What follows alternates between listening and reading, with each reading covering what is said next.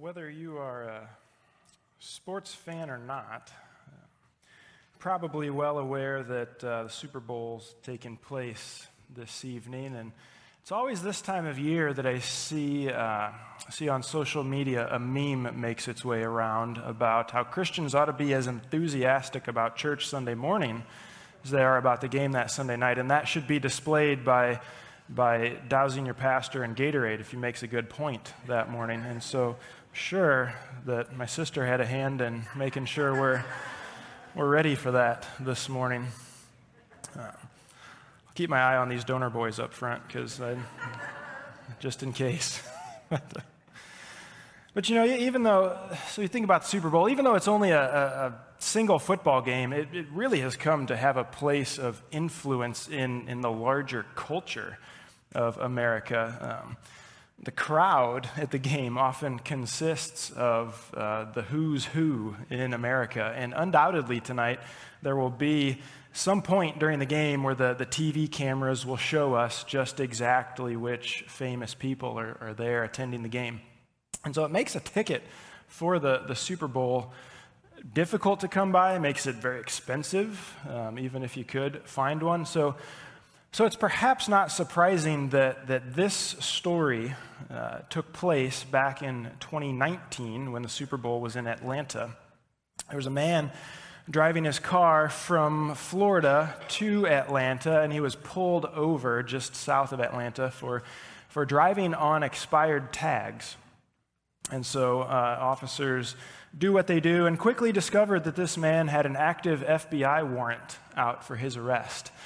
And, and as, as they're doing their thing, the officers then received a phone call from an FBI special agent informing them that this individual uh, was known for making counterfeit tickets to, to major events. And so they proceeded to search his car and, sure enough, discovered sheets of cardstock and a uh, printing equipment and everything that was enough to uh, implicate him uh, in, in, uh, in, what he was, was accused of. So, needless to say, that, that guy watched that year's Super Bowl from jail, right? He, he got that seat. But, but can you imagine being a person that, that, uh, that bought a fake ticket from that individual?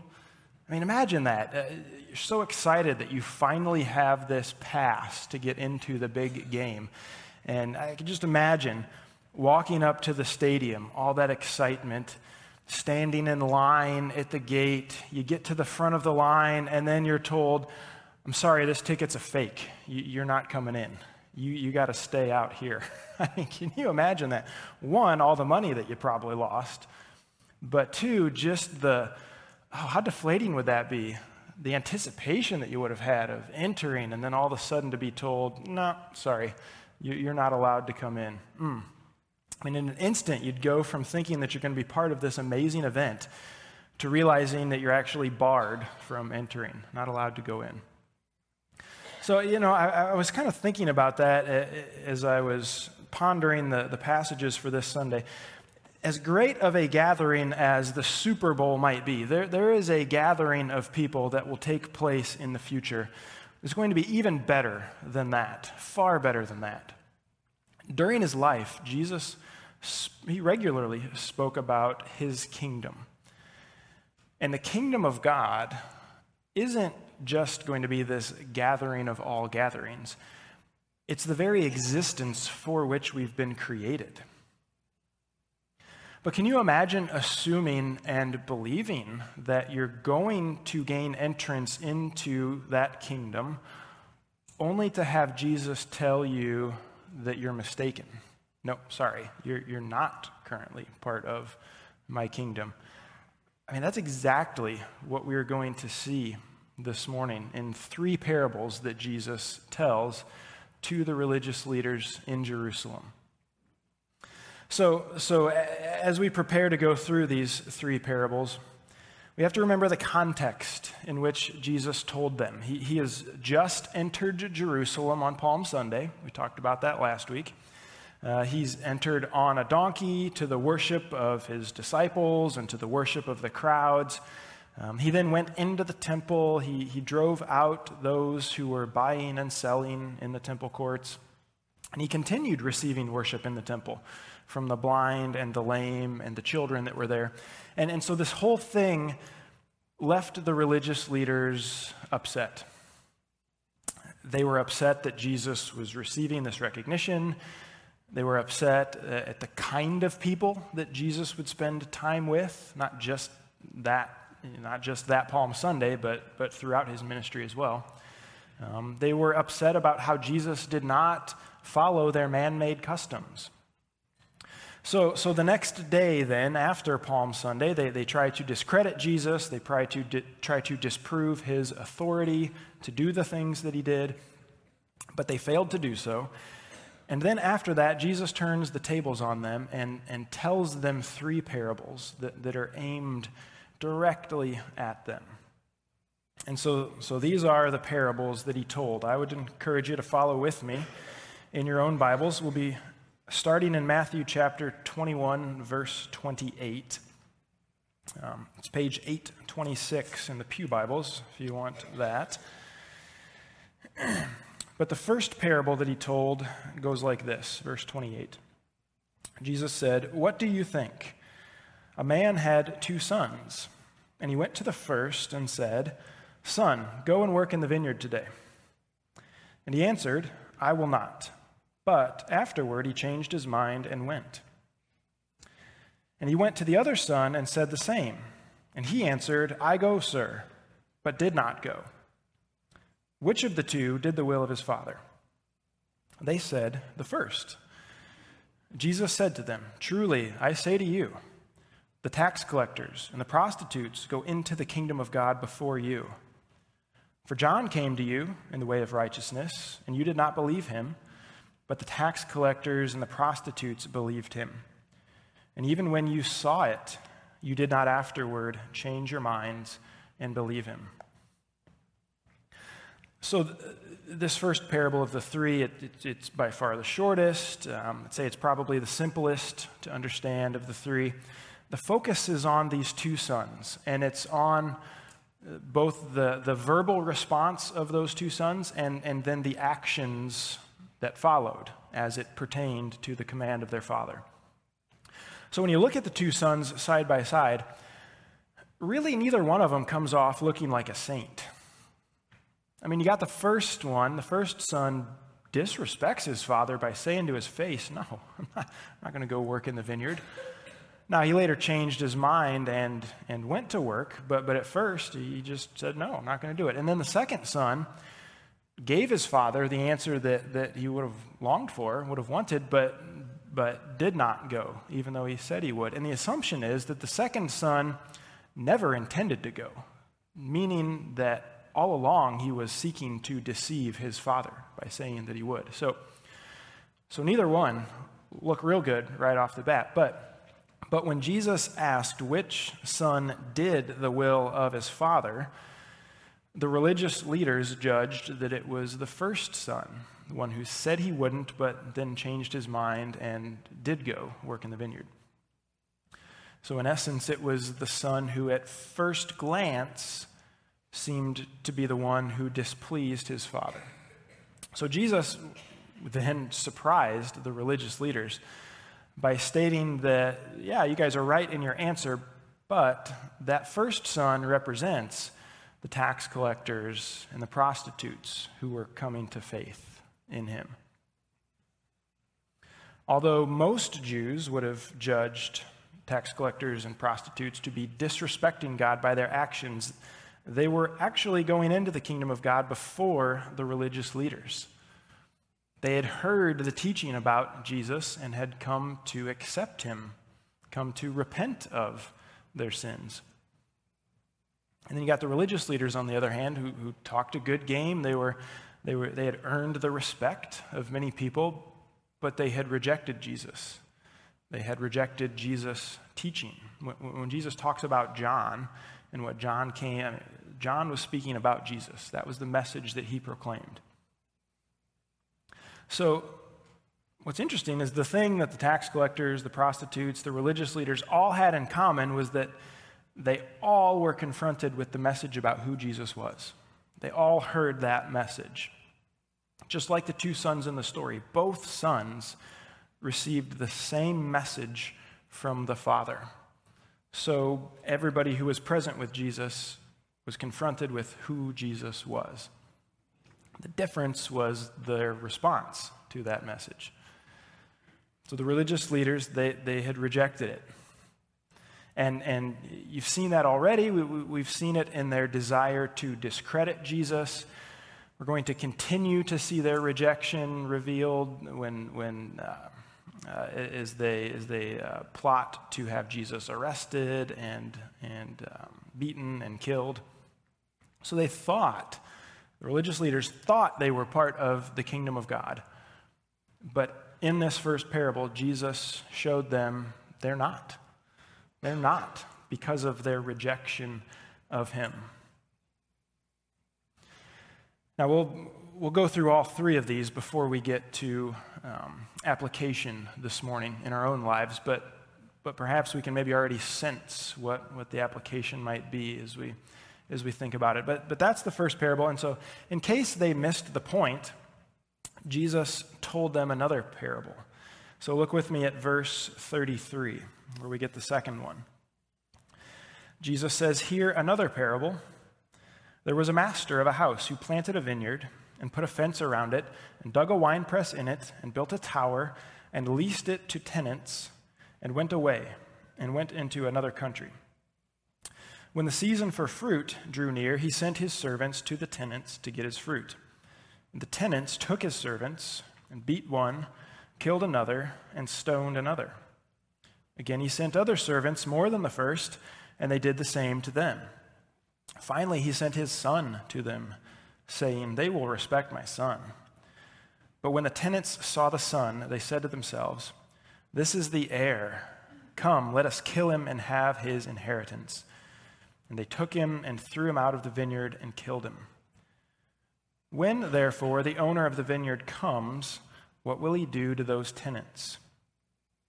They said to him, He will put those wretches to a miserable death and let out the vineyard to other tenants who will give him the fruits in their seasons. Jesus said to them, Have you never read in the scriptures, the stone that the builders rejected has become the cornerstone? This was the Lord's doing, and it is marvelous in our eyes. Therefore, I tell you, the kingdom of God will be taken away from you and given to a people producing its fruits. And the one who falls on this stone will be broken to pieces, and when it falls on anyone, it will crush him. When the chief priests and the Pharisees heard his parables, they perceived that he was speaking about them. And although they were seeking to arrest him, they feared the crowds because they held him to be a prophet. So, uh, like parables often do, it, it, it begins with this common situation, this common scene. It wouldn't have been unusual for the owner of a field or a vineyard to, uh, to rent it out to others, fully expecting to receive his share of the crop when the time came. The shock comes when the tenants beat and kill those that the owner had sent to receive that share of the crops. And then when the owner finally sends his son in the hopes that, that he will be respected, the tenants show their true intentions by, by killing the son. They have, they have completely rejected the owner's right to the vineyard and the fruits of that vineyard. And again, just like in the last parable, Jesus asks the religious leaders a question and then, then uses their own words uh, to condemn them. Uh, so the religious leaders, they size up the situation and they judge that the owner himself is soon going to come and he's going to give those tenants what they deserve. They'll be killed. The vineyard will be rented out to those who actually submit to the owner and who, who give him his portion of the crops. And so Jesus hears their reply and he proceeds to quote a passage from Psalm 118. And, and, and I think we've got to catch the irony even before he quotes the passage. Jesus says, Have, have you never read in the scriptures. I mean, remember who Jesus is talking to here. These are the, the chief priests, Pharisees, teacher of the law, people who read the scriptures. This is the second time in two days now that he's basically called into question their reading of the Old Testament scriptures. I'm, I'm, sure they appreciated that greatly when Jesus would start that way. But what Jesus did was focus on, uh, he quoted a line from a psalm that was about salvation uh, from the Lord, the salvation of the Lord. And so Psalm 118 recounts one who was he was in distress, he called out to God, had faith in the steadfast love of God and found deliverance, found salvation from God.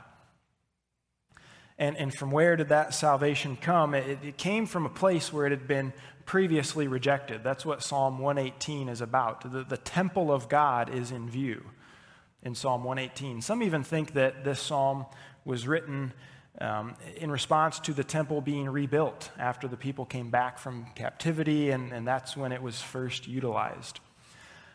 Now, the people were sent into captivity because they rejected God. They, they rejected the God of the temple and, and they sought after all the false gods of the nations surrounding them.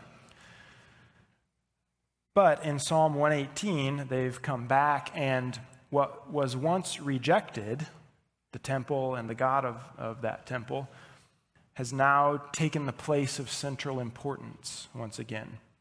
Salvation has come from God. And so Jesus, from the courts of the temple, no less, brought the religious leaders back to that psalm, back to that statement in that psalm. Psalm in Psalm 118, salvation came from what was rejected before. And what Jesus is saying is that ultimate salvation is going to come from what is being rejected right then. Salvation, entrance into the kingdom of God was coming by, the, by way of the very one that they were rejecting. And, and he says that they would soon be crushed, or you might say defeated, by the stone that they were rejecting. And, and Jesus, of course, is that symbolic cornerstone being spoken of. So, once again, you have the religious leaders thinking that they were firmly in God's kingdom, but are told, no, it's being taken away from you. The kingdom is going to be given to ones who do receive the owner and do produce fruit for that owner. So you got the first parable, you got the second parable saying that, and if, if that wasn't enough, Jesus gave them one more. I mean, we've got different characters, different storyline, but, but the same purpose as before. So look with me at, at Matthew chapter 22. It says, Again, Jesus spoke to them in parables, saying, Kingdom of heaven may be compared to a king who gave a wedding feast for his son, and sent his servants to call those who were invited to the wedding feast, but they would not come. Again, he sent other servants, saying, Tell those who are invited, See, I have prepared my dinner. My oxen and my fat calves have been slaughtered, and everything is ready. Come to the wedding feast. But they paid no attention and went off, one to his farm, another to his business, while the rest seized the servants, treated them shamefully, and killed them. The king was angry, and he sent his troops and destroyed those murderers and burned their city. Then he said to his servants, The wedding feast is ready, but those invited were not worthy. Go therefore to the main roads and invite to the wedding feast as many as you find. And the servants went out into the roads and gathered all whom they found, both bad and good. So the wedding hall was filled with guests. But when the king came in to look at the guests, he saw there was a man who had no wedding garment. And he said to him, Friend, how did you get in here without a wedding garment? And he was speechless. Then the king said to the attendants, bind him hand and foot, and cast him into the outer darkness. In that place there will be weeping and gnashing of teeth. For many are called, but few are chosen. I think a, a good thing to do when reading the Bible is, is to, to pay attention to connections within books and connections across books of the Bible. It, it, it allows a person to pick up on on themes which track throughout the Bible. It, it, it, helps a person interpret the Bible with the Bible. So, when reading this parable about a wedding feast, I think it's natural to have our attention drawn to the, the great wedding feast of the Lamb, spoken of in Revelation chapter 19. And so I, uh, I think we're wise to at least ask is there, is there a link between this and that great wedding feast? In this instance, I, I don't think Jesus had in mind that ultimate wedding feast. Uh, first, the, these three parables are they're all connected. And, and in, the, in the first two, Jesus is, is just using common situations to describe the nature of his kingdom.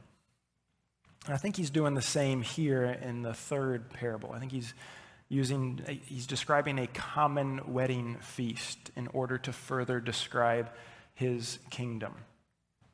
And then, second, too, uh, uh, at this point in, in history, John had not yet received that, that vision of heaven that we find in Revelation. He'd not yet written the book of Revelation. So, so the religious leaders to whom Jesus was speaking would not have a concept about that passage, that great wedding feast of the Lamb described in Revelation 19. So, so I don't think we're meant to try to, to read this and say, okay, which details here in this parable match up with, with uh, Revelation 19. I, I don't think we're, we're, we're quite led to do that. Instead, we ought to hear Jesus giving a third parable in order to drive home the point he's been making in the previous two. There were those who had been invited to the feast, but they rejected the king. And then, yet again, they disgraced the king by, by harming and killing the servants he sent to them. And so, then, as this parable goes on, the, the wedding feast isn't going to remain empty, however. Uh, the king sends his servants to bring others into the feast. Interestingly, in verse 10, it's those both good and bad.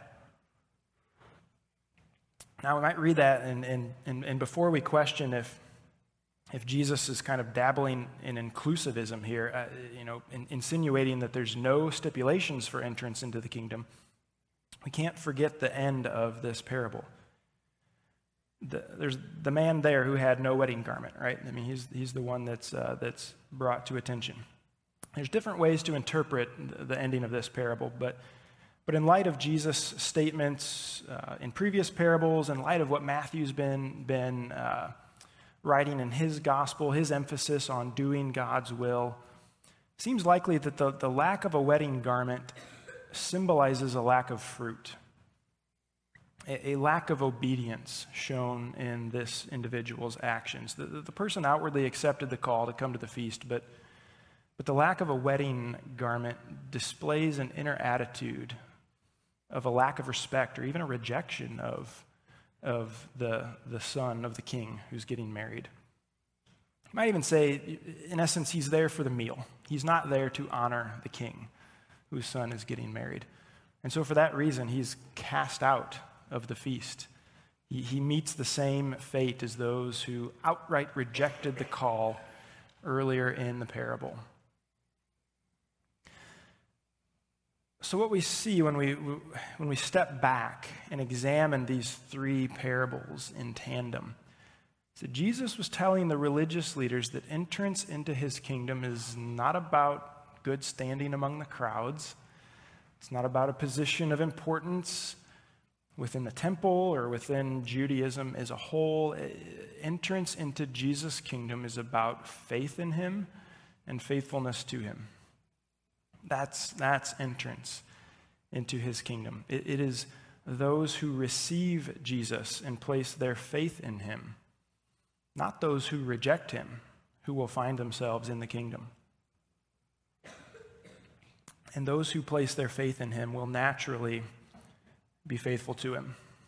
Faithfulness to Jesus is, is the outflow of faith in Jesus. The fruit of the Spirit is, is produced within us when the Spirit indwells us.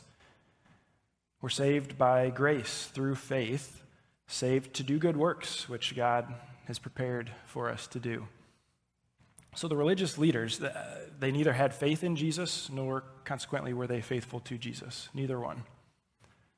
And, and as a result, they found themselves on the outside of the kingdom looking in. They, they had a counterfeit ticket, if you want to connect it back to that opening story. They weren't, they weren't allowed in. Now, our society is, is quick to tell us that, that there are multiple ways to heaven. Uh, inclusion, tolerance, the, the, those are trumpeted as the highest of virtues in our society. And, and our society is also quick to silence those who, who proclaim a narrow road to heaven, a road only through Jesus Christ.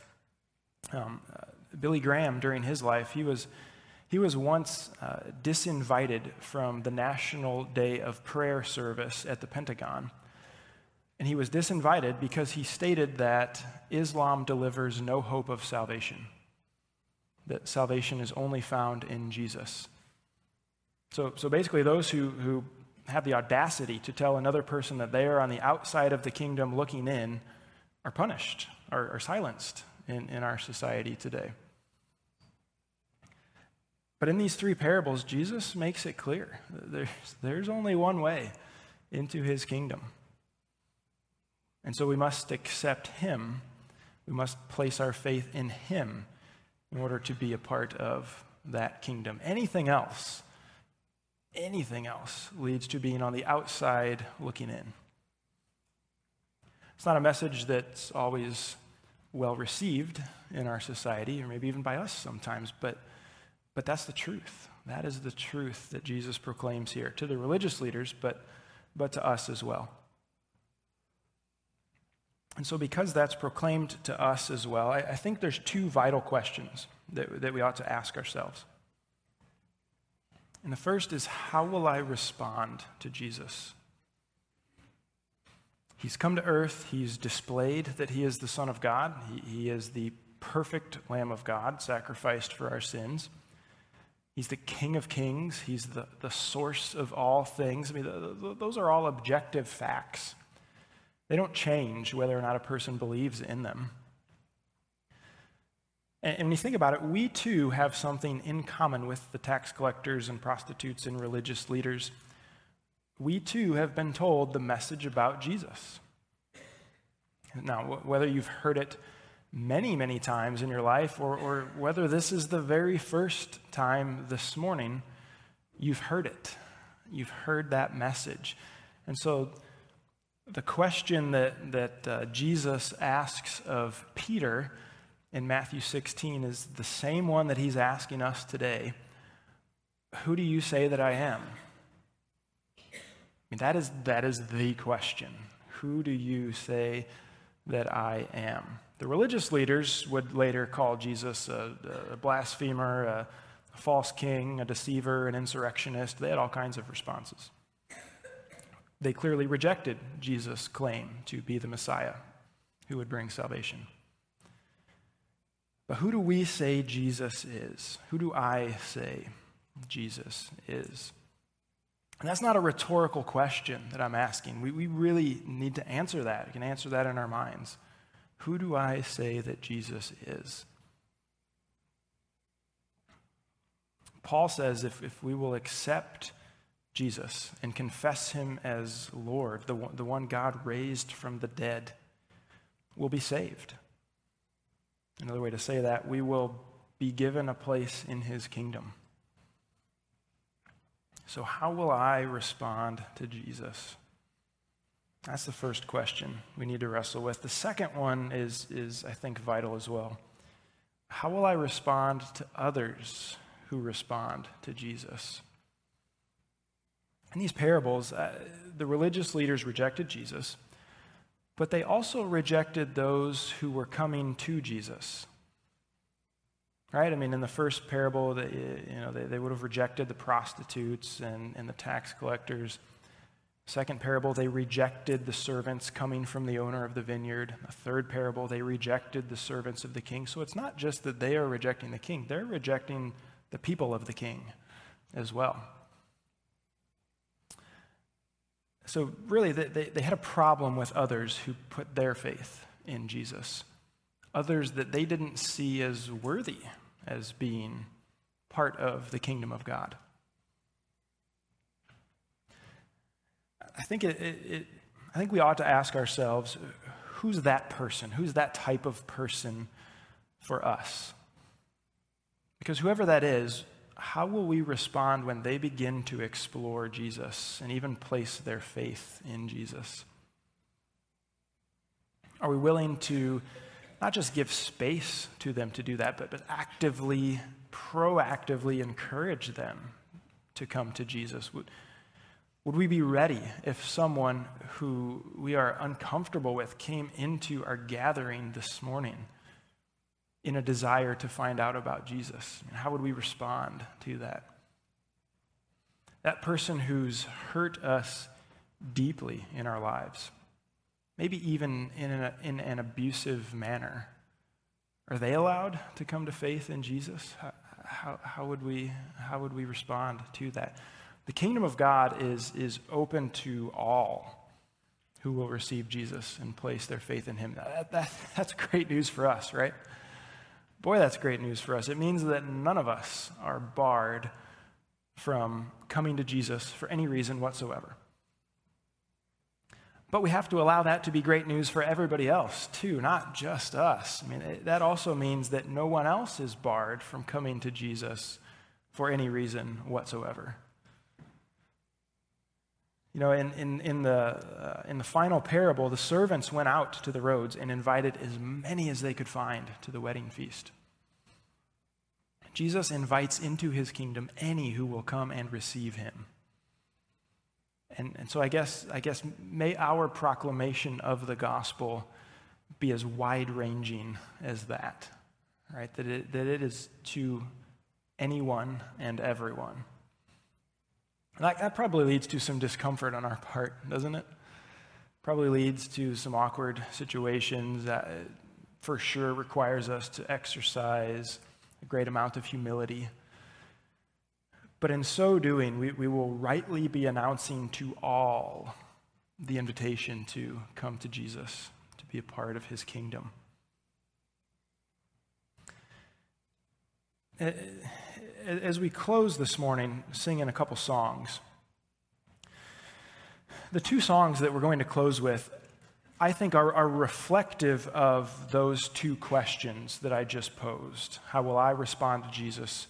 How will I respond to others who respond to Jesus? So, the first song that we'll sing, um, called You Bled, that speaks of the works of Jesus upon the cross the wonderful outcome of that for you and me. It's a reminder that, that the Messiah loved me and, and loved you so much that he did what was needed to make the way for us to enter into his kingdom. He, he bled, right? How will we respond to that? The second song I love to tell the story is, is a song based on a poem by Catherine Hankey. Catherine uh, grew up in a place in London that, that was well known to be a place where a group of Anglican evangelicals lived.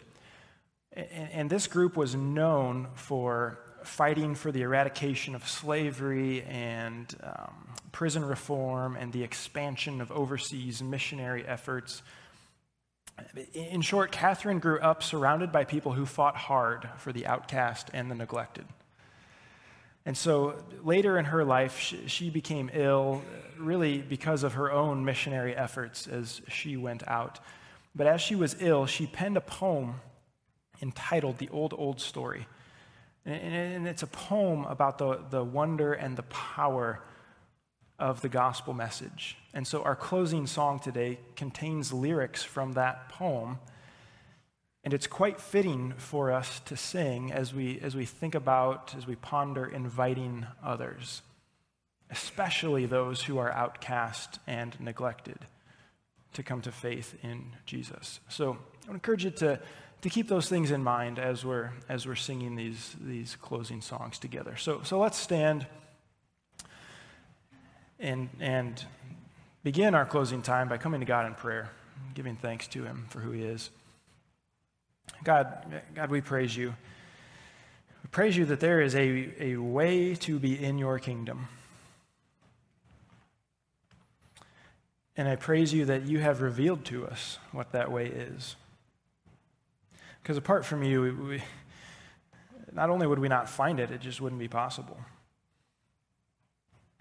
We know that, that the way into your kingdom required your sacrifice of yourself, your death upon the cross. And we're so thankful that, that you were willing to open the gate to us, to do what was necessary to do that. And God, I thank you that we're privileged to have heard that message. Uh, not everybody in the world can say that, but we can, and, and, and we're so grateful for that. God, my prayer is that, that none of us would leave here without responding to that message, without answering that question who do we say Jesus is? God, would you open our hearts and minds daily to answer that question? That we learn more about who you are and your love for us and, and your purposes in this world.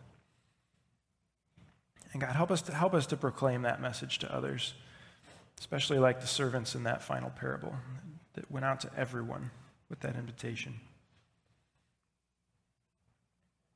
God, we thank you this morning. We ask that you would have your way with us, do your work in us, and do your work through us. We pray this in your name. Amen.